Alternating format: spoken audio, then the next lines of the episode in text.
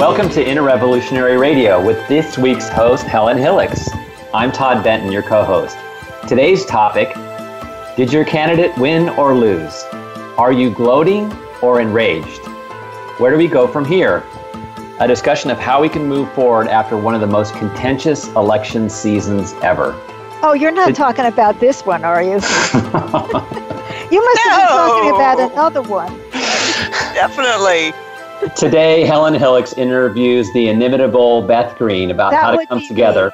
That would be you, and how to come together and move beyond the vitriol and downright meanness of this election. Can we overcome the hatred that's been stirred up on both sides? Can we work toward healing the issues that surfaced during this election? The issues of racism, immigration, corporate greed, trade agreements, job losses to overseas workers, global warming, healthcare costs, education costs, and more. Can Donald Trump mend the rift that erupted between Democrats and Republicans and even within each party? Or will the contentiousness and partisanship continue and take us all down with it? Beth will weave her magic as she helps us see what we're facing and what we can each do to find the commonality that is imperative if we are going to heal. Join us for Beth's perspective on all this, a perspective you may not expect to hear and call in with your own questions too. So to do that, you're going to call 866. Uh, oh my gosh, I'm going to have to give that number in just a second. it's 472 5788. Thank you. That's 866 472 5788. Thank you, Todd. You're selling. Hi, everybody, and welcome. We're so pleased to have you listening today, whether live or on podcast. And of course, we're always so happy to have Beth Green as our wonderful guest because we know we're going to be surprised, delighted, and probably challenged to our bones by what she tells us. Or at least we'll be laughing yes, at least we'll be laughing. And we hope we'll be laughing. Many of us are crying, but um, we hope we'll be laughing by the end of the show. I do have a few uh, inner revolutionary news articles, most of which Beth contributed. Um, so you know she's a double a double benefit. A double agent. A That's double right, agent. a double agent for us today. Um, so the first one is a a Huffington Post article from the from yesterday an article by David Moya, I think it is, and it says Bernie Sanders is willing to work with Trump, but there is a big if. And Sanders has said that he, that to the extent that Trump is serious about pursuing policies that improve the lives of working families, that progressives are prepared to join with him. And he he also says that that Trump won because people are sick of seeing their jobs go overseas and the middle class shrinking and uh, all of the downturn of the economy for a, a large percentage of people. So, if if uh, Trump is serious about that, then Bernie is is with him as well as the progressives, which I think is a very hopeful sign. However, if Trump pursues racist, sexist, xenophobic, and anti-environment policies, Sanders promises that we will vigorously oppose him. So I feel like this this article is really a reflection of how many people are feeling that we're looking for something positive to hold on to and looking for the commonality, which I know Beth will talk about a lot today. And that article represented that to me is that Bernie's already reaching out and saying, you know, we have something in common. We can work together if you will focus on this. Okay, the next article Beth also sent us from CNN, and it is Thousands Take to the Streets to protest Trump win. And this is the other side of the reactivity. Some are reaching out for commonality, and some are in the streets protesting. Uh, t- protesters targeted Trump buildings in New York City and Chicago, and and were out in the streets in many other places: Austin, Denver, Portland, San Francisco, Seattle, and many other places too. People were chanting vulgar things about Trump carrying signs that say they can't believe they still have to fight for civil rights. Mm-hmm. Others said that they were out there because it alleviated some of their fear to be in the streets with others. And other people chanted, I will not live in fear. And some of the uh, Latinos who were protesting said, Si se puede, which it can be done. Mm-hmm. And there were also people, it, the article said, who the mourners for the Clinton loss. Also, thousands of people gathered in D.C. Um, expressing how they were so distraught, fearing that everything that has been built will be torn down. So that's the other side of this of the story is people, you know, many many people are terribly upset and distraught, and that's why we're having this show today is to try to bring some centeredness, some calm to the storm, and to help open a way forward in some people's minds. Another Beth article from MSN on November 6th. Now, this is this is an interesting article in that it's talking about how hopeful we are about medical uh, family leave, and the, the title is The U.S. has never been closer to passing a, pay, a paid parental leave bill than it is now. Well, we'll see it goes on to say that that there are 180 nations with laws guaranteeing some sort of paid maternity leave, even in places like Afghanistan, Syria, Haiti. And there and there are nine countries without it. Six tiny itsy bitsy islands, and guess who? Us, the U.S. I, it's just unfathomable, unbelievable. So there is legislation now in both houses of Congress. Now, there was a, d- a slight difference. Donald Trump supports six weeks of maternity only leave through an expansion of federal unemployment leave, while Hillary wanted 12 weeks for both parents. So we'll, we'll see what happens now with that. But I thought that was an interesting uh, article. That's something that's up in the air right now, and whichever way the, the presidential election had gone would definitely change the outcome, and we'll wait and see what happens. And the fourth is an article unrelated to politics. Uh, well, we think, I don't know. Christine sent us this article from the New York Times, and it is entitled Putting Sugary Soda Out of Reach. And one of the reasons I, I mean, in the interrevolution.org, we definitely, Beth guided us 30 years ago to stop eating sugar. And now it's finally catching on that, hello, you know, it's not good for you.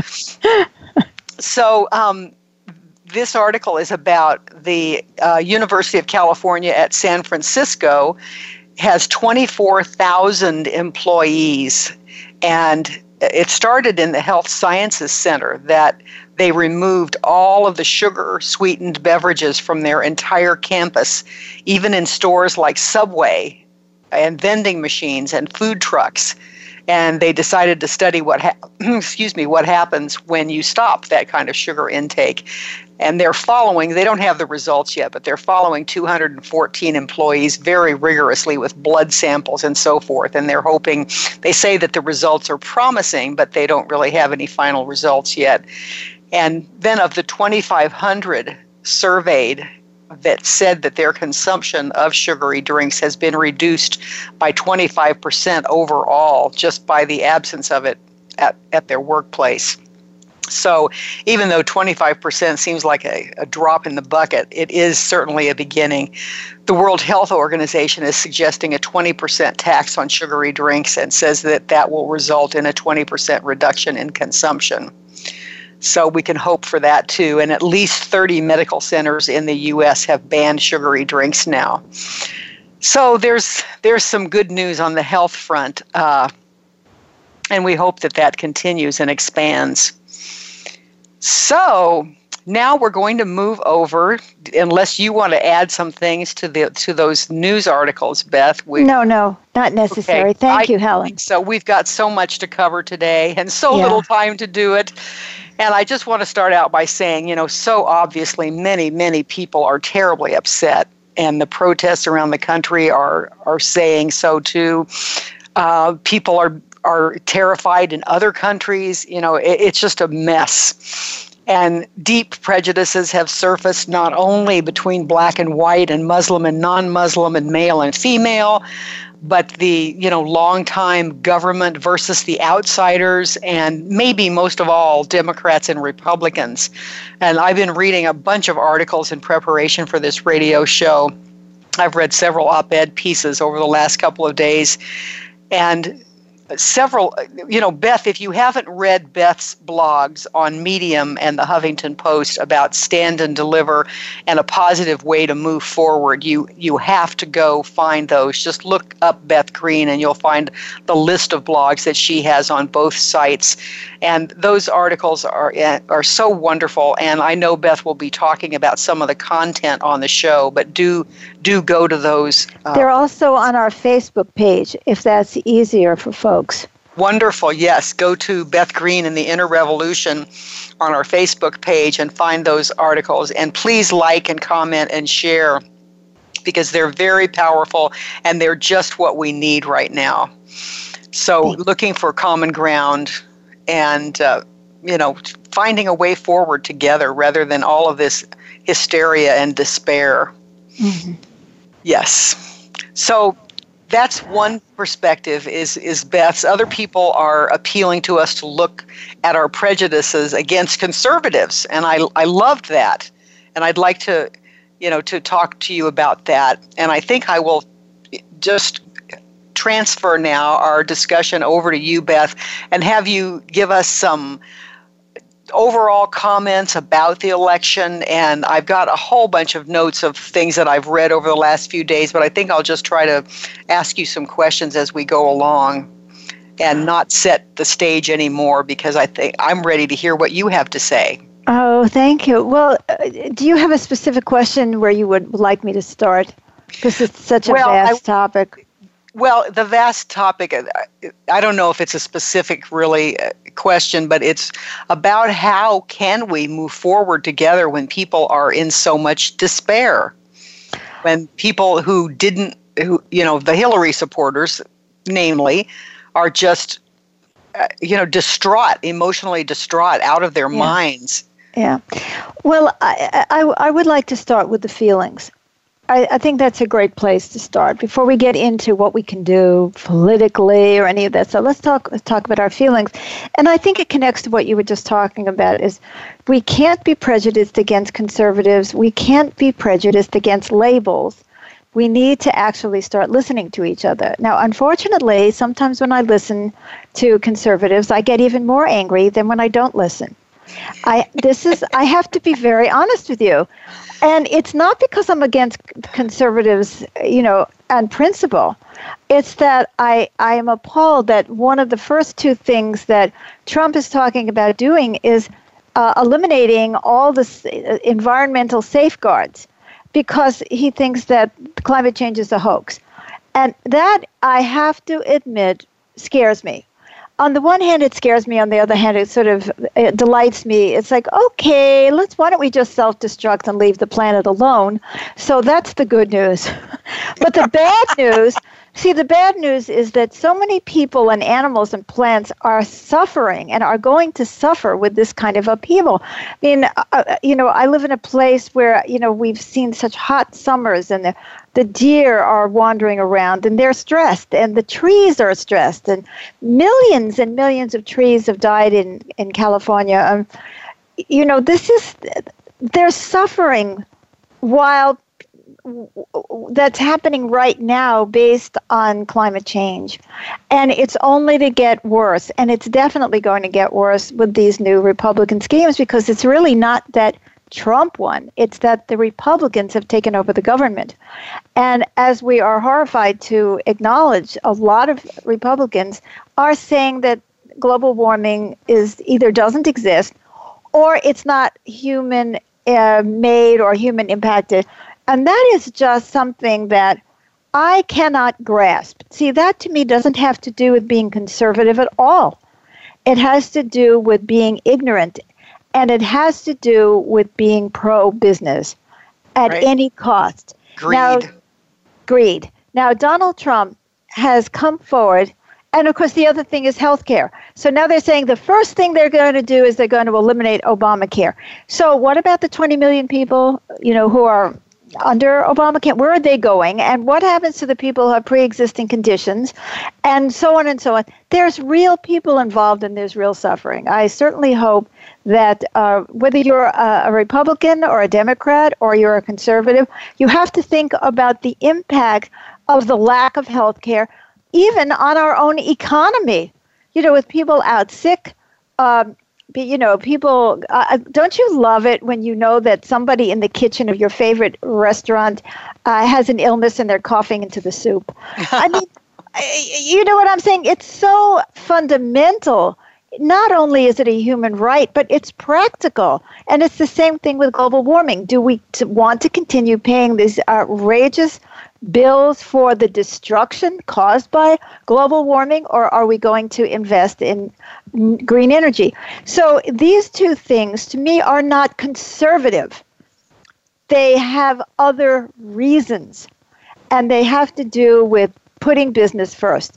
Now, how can Trump stand there and say that he is for us and he's going to be a great president for all of us when he doesn't take care of our health care? And when he doesn't take care of the environment, which we all live off of. So, what I'm trying to say is, I don't think it's about conservative or liberal or progressive. I think really it's is, are we protecting business or are we protecting people? And I don't even like the duality of that. You know, if you could really convince me that something that helps business helps everybody, I'll be all for it why I'm not against business. I'm just against the mindless greed and the devastating uh, impact that greed has had. They're going to try to repeal, um, you know, all of the uh, the the um, Wall agreements. Street. Well, also uh, the the um, new strictures on regulations. Thank you on Wall Street. You know, this is stupid uh, what we've done has led us to a terrible financial collapse. And let me just add that we have a lot of experience already that shows that trickle down economics does not work and just leaves a lot of people poor.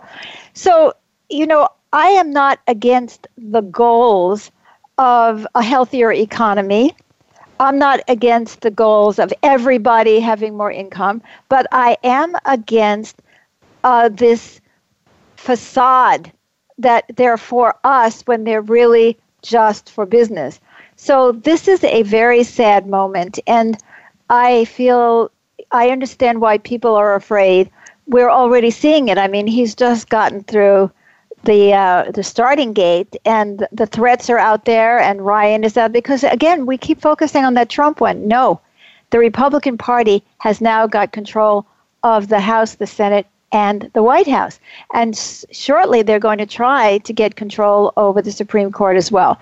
So there isn't any discussion. There isn't going to be, you know, that requirement of people actually sitting down and thinking. I'm against stupidity.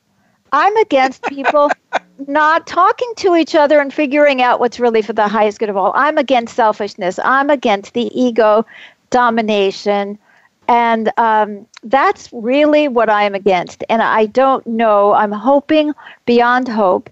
Uh, that I have no idea if I'm even answering your question, but I'm hoping beyond hope that uh, there are a lot of people in the Republican Party or who voted for Trump who really don't agree with those policies. And let's not forget that Hillary Clinton actually won the popular vote. So there is no mandate. It only, you know, the, Republicans are going to claim the mandate, but there really isn't a mandate.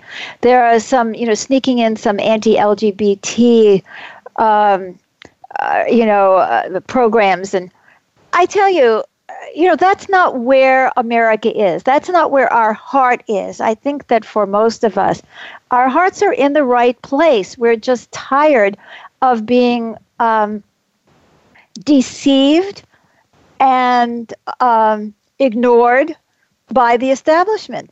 So here's the horror to me is that the Republicans uh, control everything. And we're going to have to fight really hard to make sure that those Republicans who are in the pockets of business, which Donald Trump claims that he's going to end corruption, right? That they are not running the country and that we have no say. And that's more of what concerns me than whether or not, quote, Donald Trump has won. And, you know, if he has the nuclear code and he pushes the button, well, again, that will be the end of global warming, although maybe the, the nuclear bombs will create a lot of heat. I'm joking, by the way, those of you who don't know me.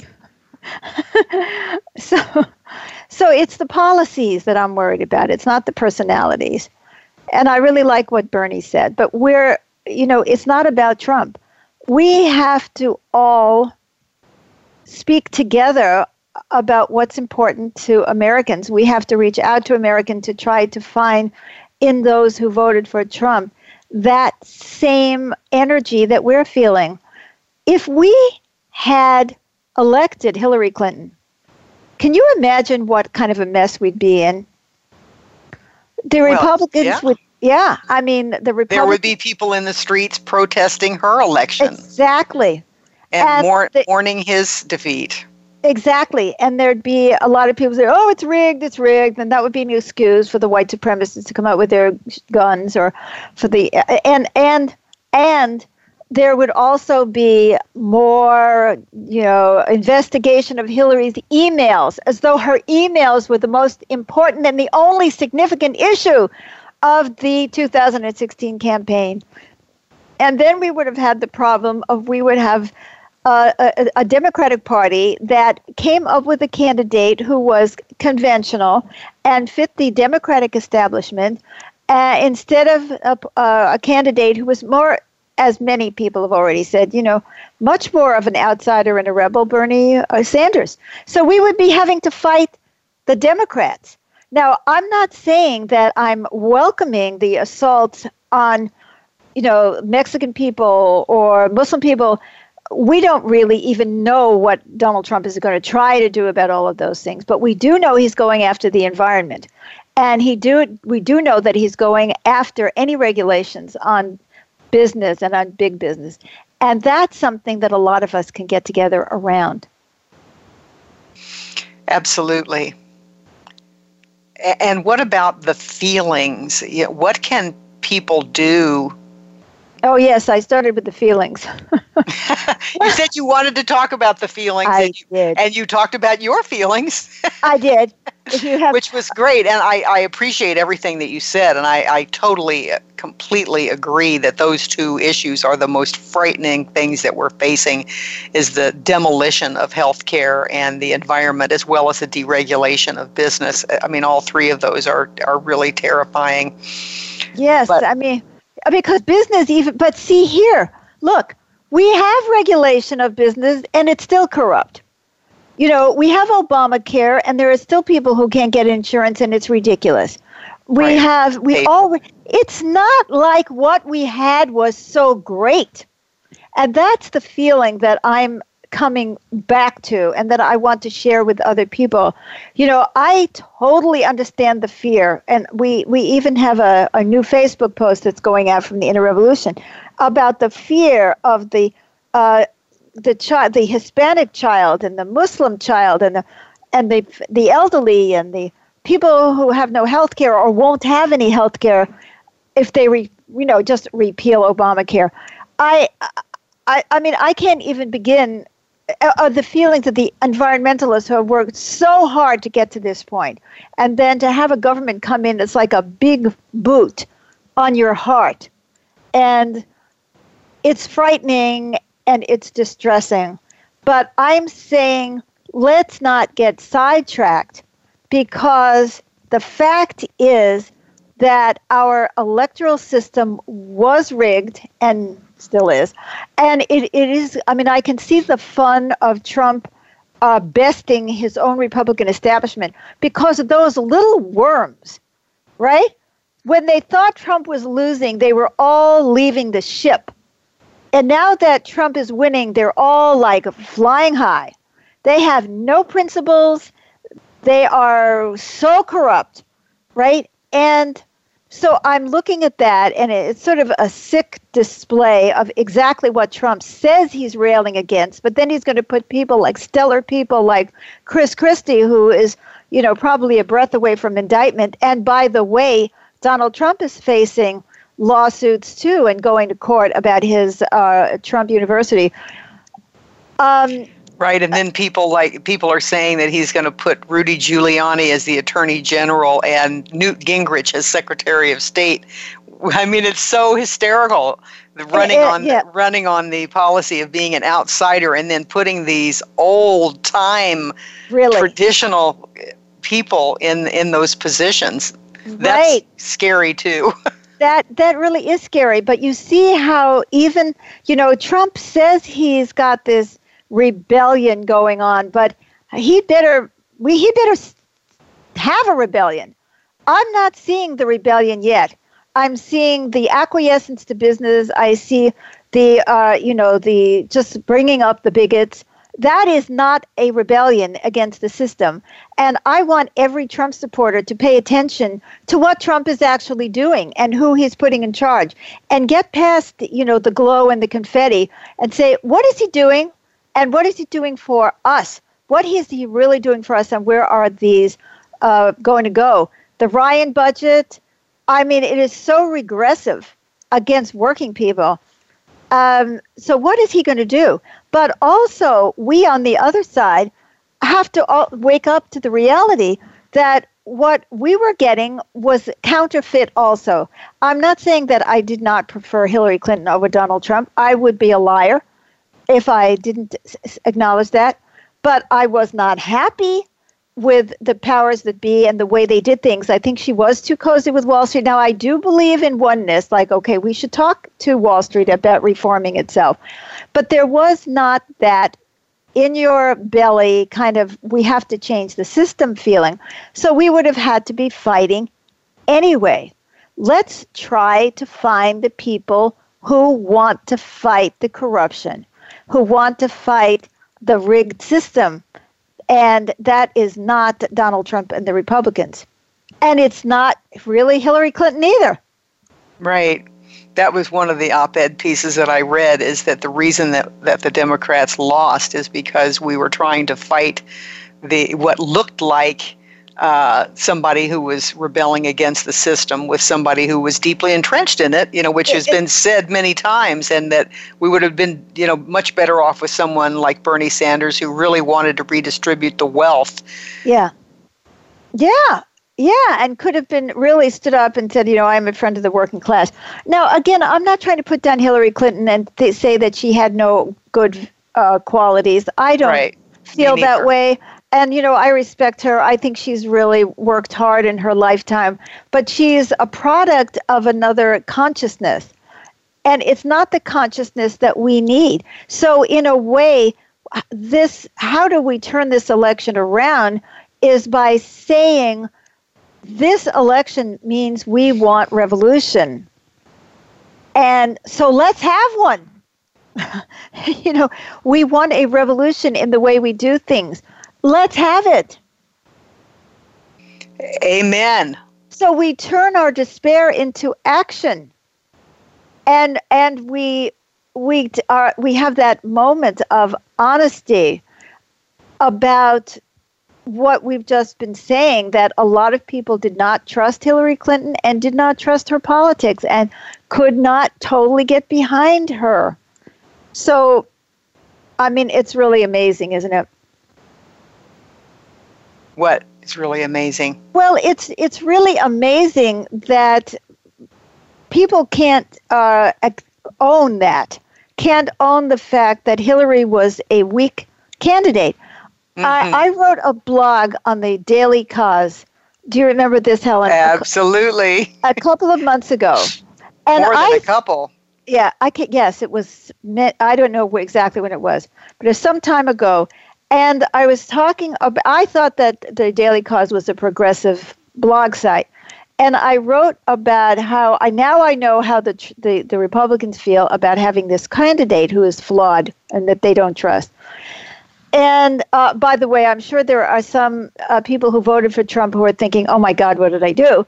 But anyway, um, you know, I said that Hillary, you know, she had some good qualities, but a lot of us feel that you know she, she's not a strong candidate for this reason and that reason. And the Daily Kos shut me down. I mean shut me down. First they unleashed i don't know so many comments really vilifying me. And then when i tried to defend my positions by pointing to things that hillary had done that at least had the appearance of corruption they removed my responses. They left the vilifying responses and they removed mine. And I was horrified. And then they shut me up co- totally. They wouldn't let me write anything on my own blog site. and then they wouldn't let us remove my account. They kept us in there. And I just only then discovered that, you know, some time before, maybe a month or two before, that they had decided that they were going to become a pro Hillary site. Now, how n- stupid is that?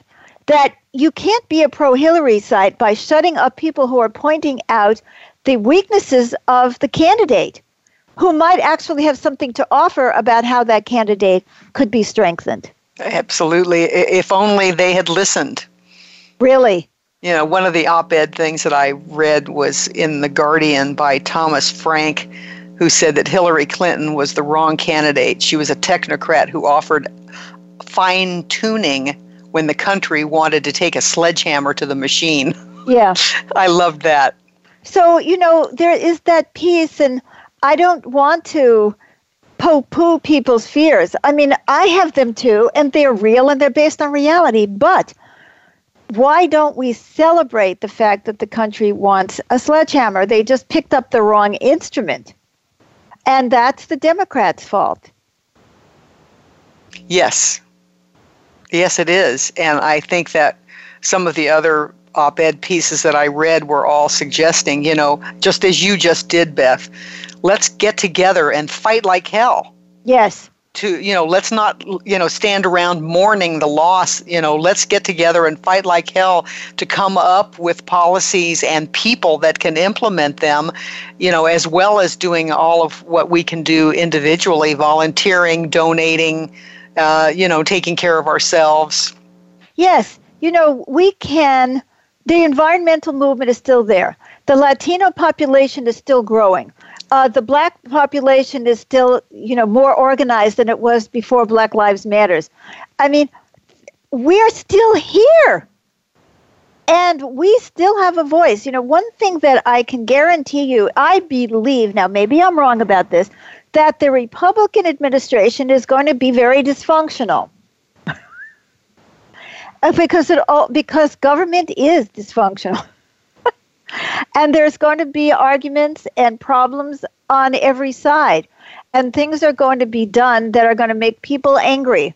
And you know, it's not going to be smooth sailing. Now, maybe I'm this is wishful thinking. but I well, remember when Obama was elected, I think there was a Democratic Senate and of course, we still had the Republicans, but there are still Democrats in the government, and then there are moderate Republicans in the government who don't agree with, you know, Paul Ryan.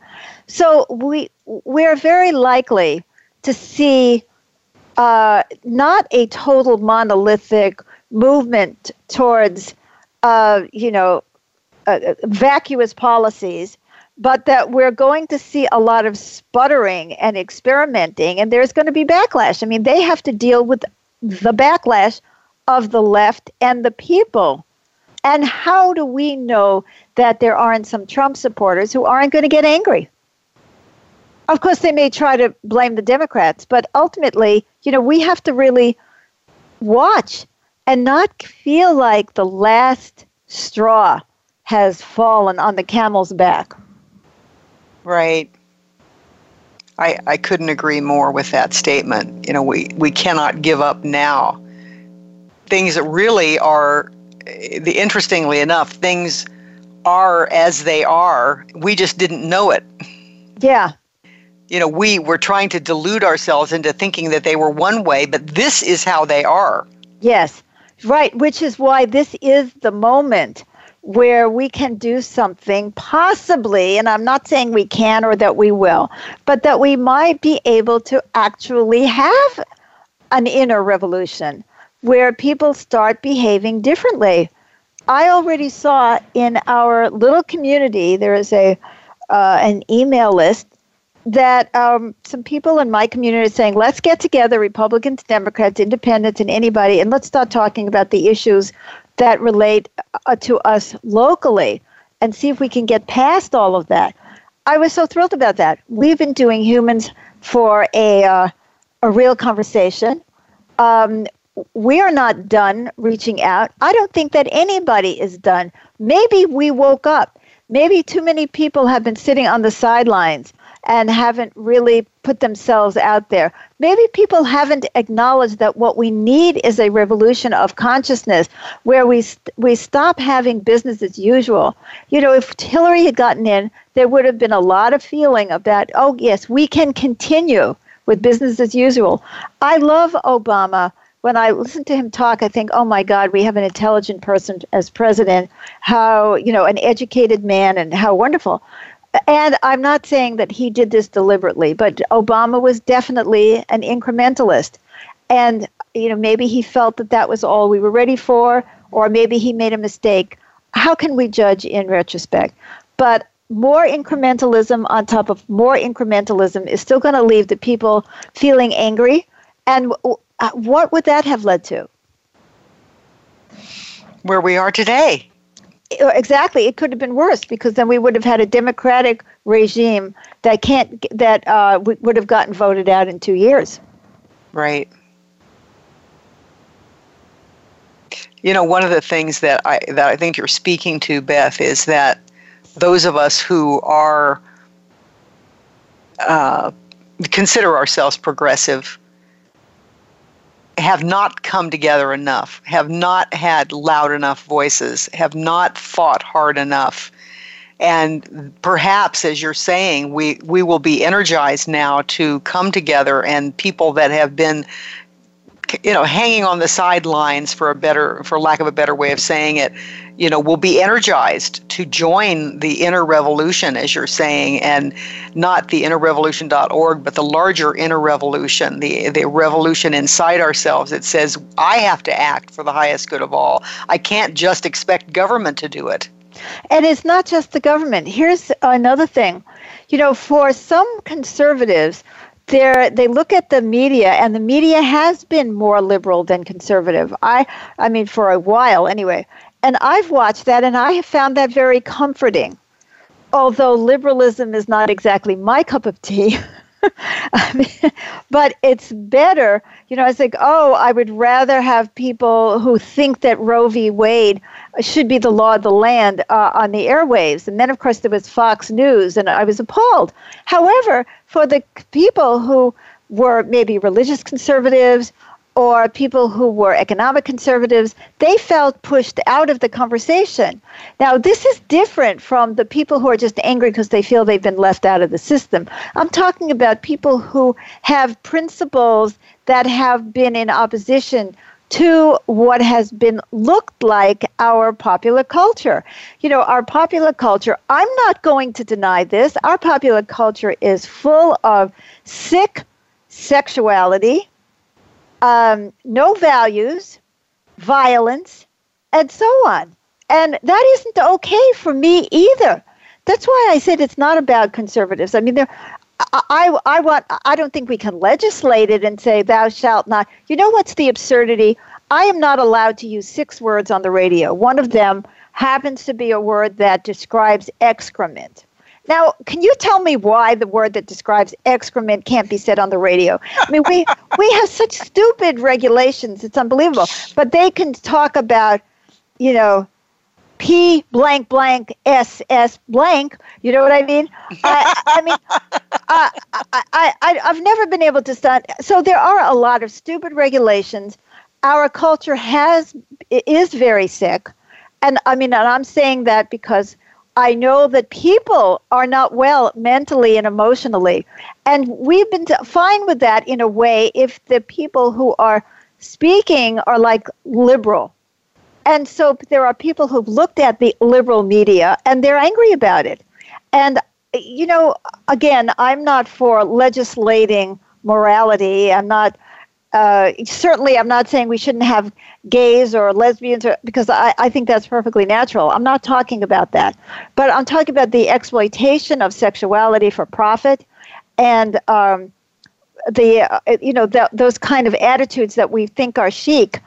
Well, guys, that's pretty bad. Now consider yourself sitting there in Kansas somewhere, holding your Bible, listening to this stuff. You, if you're not looking at pornography yourself when nobody's looking, you know, you could be upset. See, the, a lot of conservative people have been upset for a long time. Now we get to be the ones who are upset.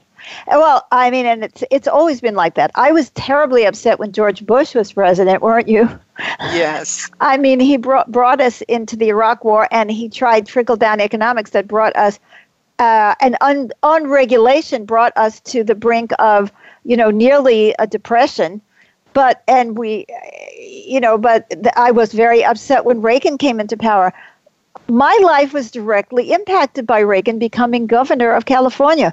There's a lot of people who are going to be directly impacted by these policies. This is something that has always horrified me when people don't think about that. But what I am trying to say is there are people who have felt outside, and they ha- some of them have some good points. Well, exactly. one of the things that keeps showing up in the in the op-ed pieces and social media and so forth over the last few days, one of the calls to consciousness that is most optimistic to me is that people are thoughtful people. A friend of mine that I went to high school with is retired as the editor in chief of uh, some big uh, uh, Seattle newspaper and he was writing you know i woke up and i started thinking what do i need to learn from this? Uh, what what have i not been listening to that made this such a shock for me? Yes. and he, he was saying you know that these people are in genuine pain and i have not been listening to yeah. them. It's and like a bubble. It's another bubble like the hollywood bubble. All the celebrities coming out for hillary didn't get hillary elected. Right Right. And it, go ahead.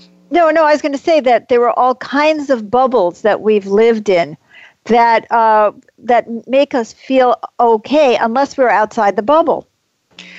You know, you were talking about the liberal media, and another article that I read was talking about research that they have done in academic settings in universities all over the country um, about how few conservatives are hired in uh, in the liberal arts departments anywhere in the liberal arts departments, and that they did a, a study about um, assigning scholarships to people, and they did a review of Democrats on one side and Republicans on the other, and they found that with everything else um, accounted for, controlled for all the other variables, that four fifths of the Democrats would only give scholarships to, to young people that were Democrats, and the same thing for the Republicans.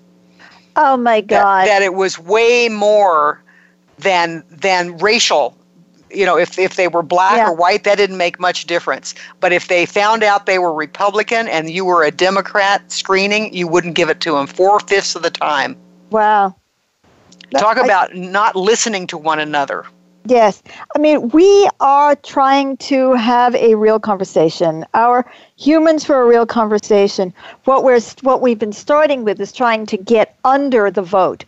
Try to understand why people voted for whomever they voted for, why someone voted voted for Hillary or for Trump or anybody else.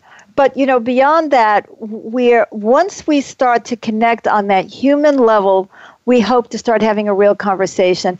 I have been frustrated all my life. I was frustrated when Obama was president. I still is.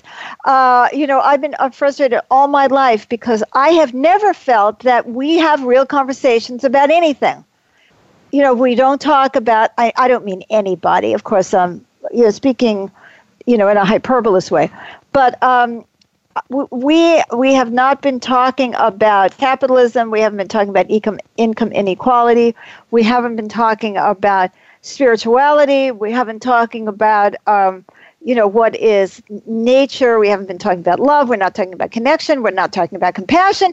You know, it's all. Um, it's all jockeying for power and being right and being wrong and we don't have real we, we do not have a real conversation about abortion uh, you know, we've talked about that many times, uh, you know, ourselves. We don't have real conversations, and I can find myself having a knee-jerk reaction too. Uh, you know, oh, I don't want to talk to you because you believe such and such.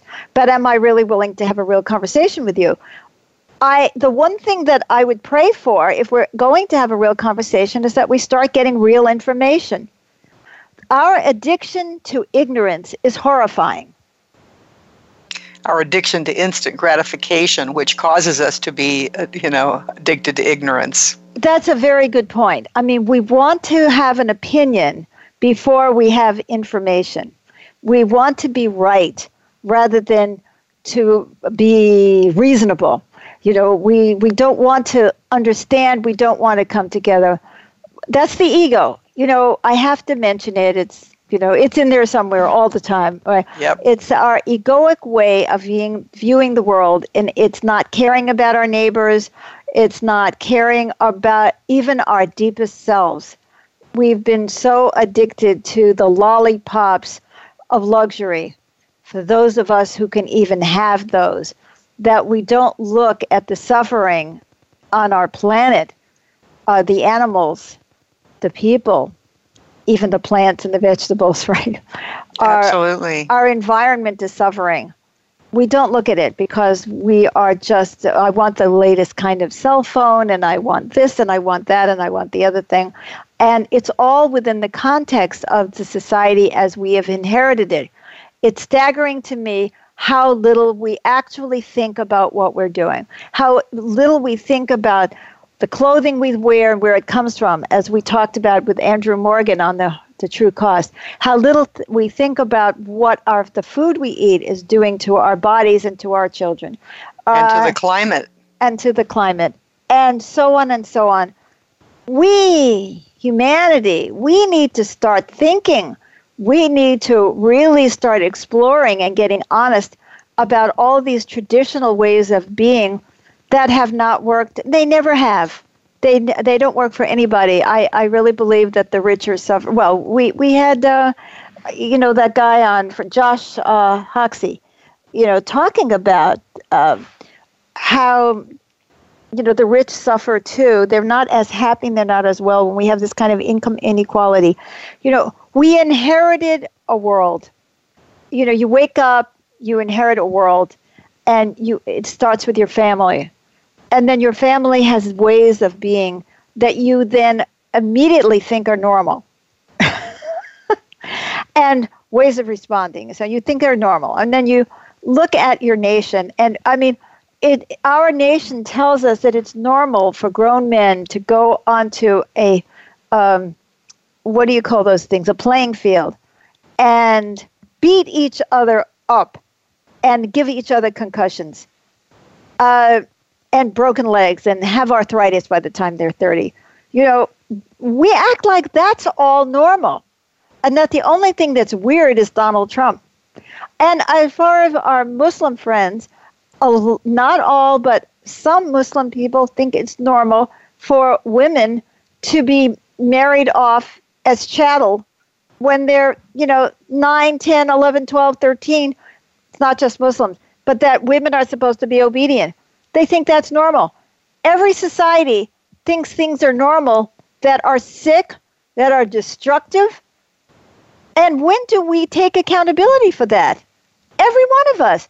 I'm not saying that white people or Western civilization is better than anybody else, although for some there is more um, uh, uh, toleration, shall I say, for homosexual people than others, or that there's more opportunities for women or for minorities than others. But these ways of joining together and beating up the weak uh, and weakening people further so that they can't protest this is an international issue and it's corroded our souls, every one of us. We accept things as being normal that aren't. The way we slaughter animals for food.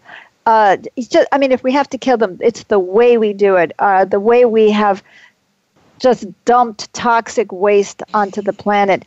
Um, I mean, I could go on for days and days and days about the things, the way that we turn people into competitors at the earliest age. That's yes. not normal. No, it's not normal. It's certainly not healthy. And and what you're talking about, uh, to me, again, is the challenge for us to not feel like we have been weakened by this loss if we are on the Democratic side. Um, not to feel like we have been weakened by that loss and hopefully not become arrogant but with the win, but to remember that the problems are still the same problems. Exactly that we've still got the same problems no matter who was elected president we've still got the same problems. And maybe because of the shock of this presidential election yeah. may, maybe some of the complacency that you're talking about beth that has broken your heart for 70 years yeah. maybe we will we will be jolted out of it a little bit. I hope a little bit.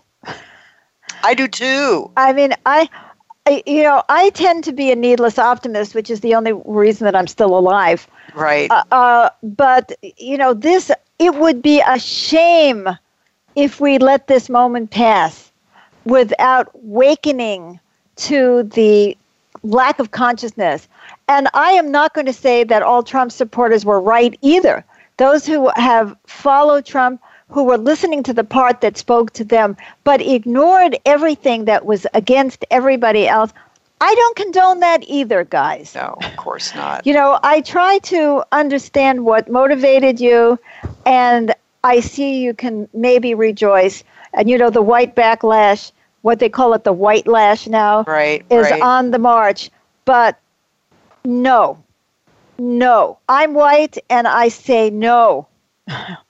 And uh, absolutely, uh, you know, we those who are ignoring the negatives of Trump in order to get that thrill of voting for the for the bad boy who is standing up to mommy and daddy is like, okay, why don't we get, join the gang of rebels?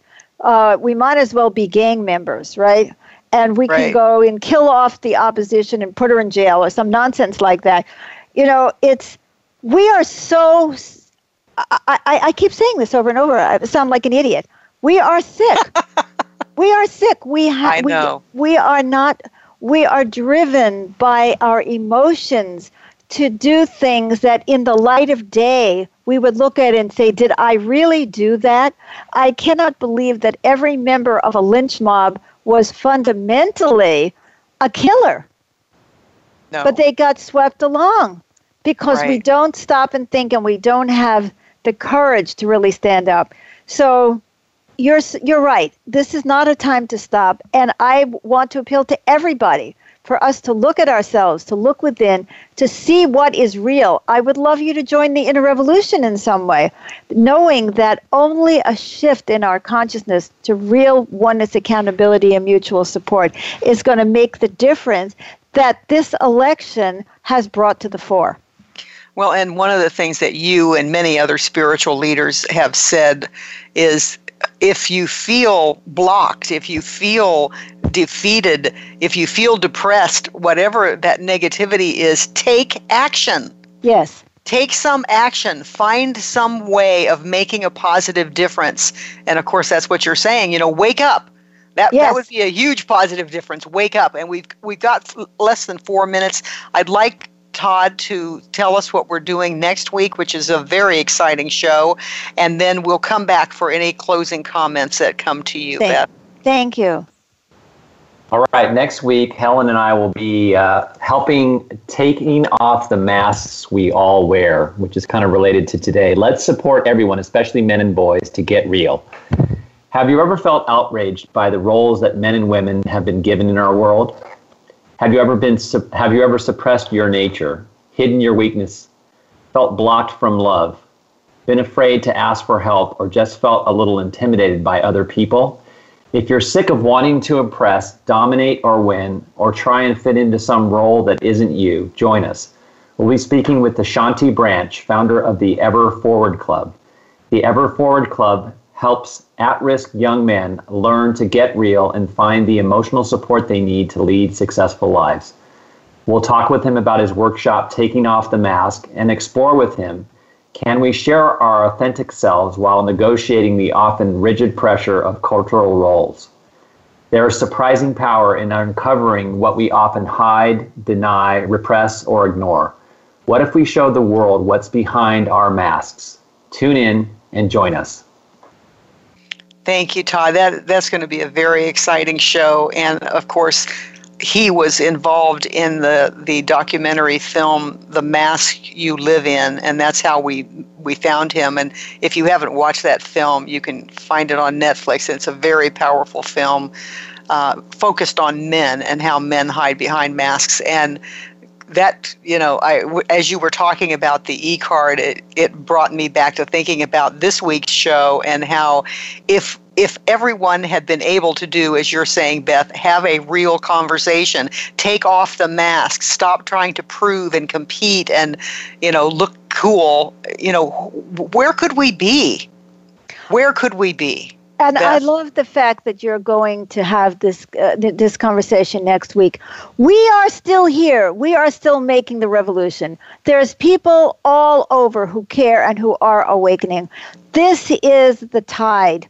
And where we could be is where we all want to be in a world that is safe for everybody on, from the inside out, where the ego does not dominate.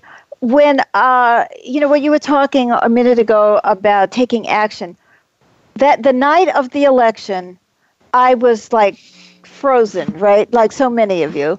And um, I saw the way the wind was blowing, and so I, I went into my heart. I said, What can I do? And I thought the first thing I needed to do was to help support the people in my organization to live through this night without freaking out and to really do something positive. And that led to me writing two blogs that night.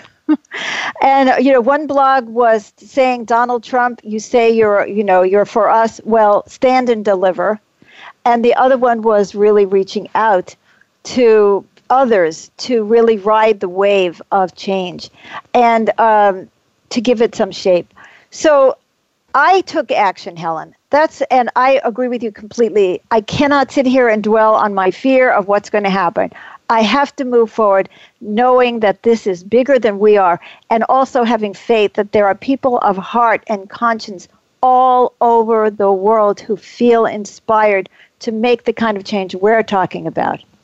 And if you have a spiritual belief, lean into that right now and try to believe that there is a message and that together, if we stay clear and conscious, we can learn and grow from whatever comes. Yes. Thank you so much for being with us, Beth. You never disappoint. and uh, we love you. you. We love you, and we appreciate you coming today in the midst of, I know, a lot of stuff going on in your life. So thank you so much for taking the time out. And thank you, Todd, for all the support always. And I love you too. And I love all the audience. And we'll see you next week. Thank you. Thank you for joining us for this edition of Inner Revolutionary Radio with Beth Green and James Maynard. The next episode will broadcast live next Thursday at 6 p.m. Eastern Time, 3 p.m. Pacific Time on the Voice America Variety Channel.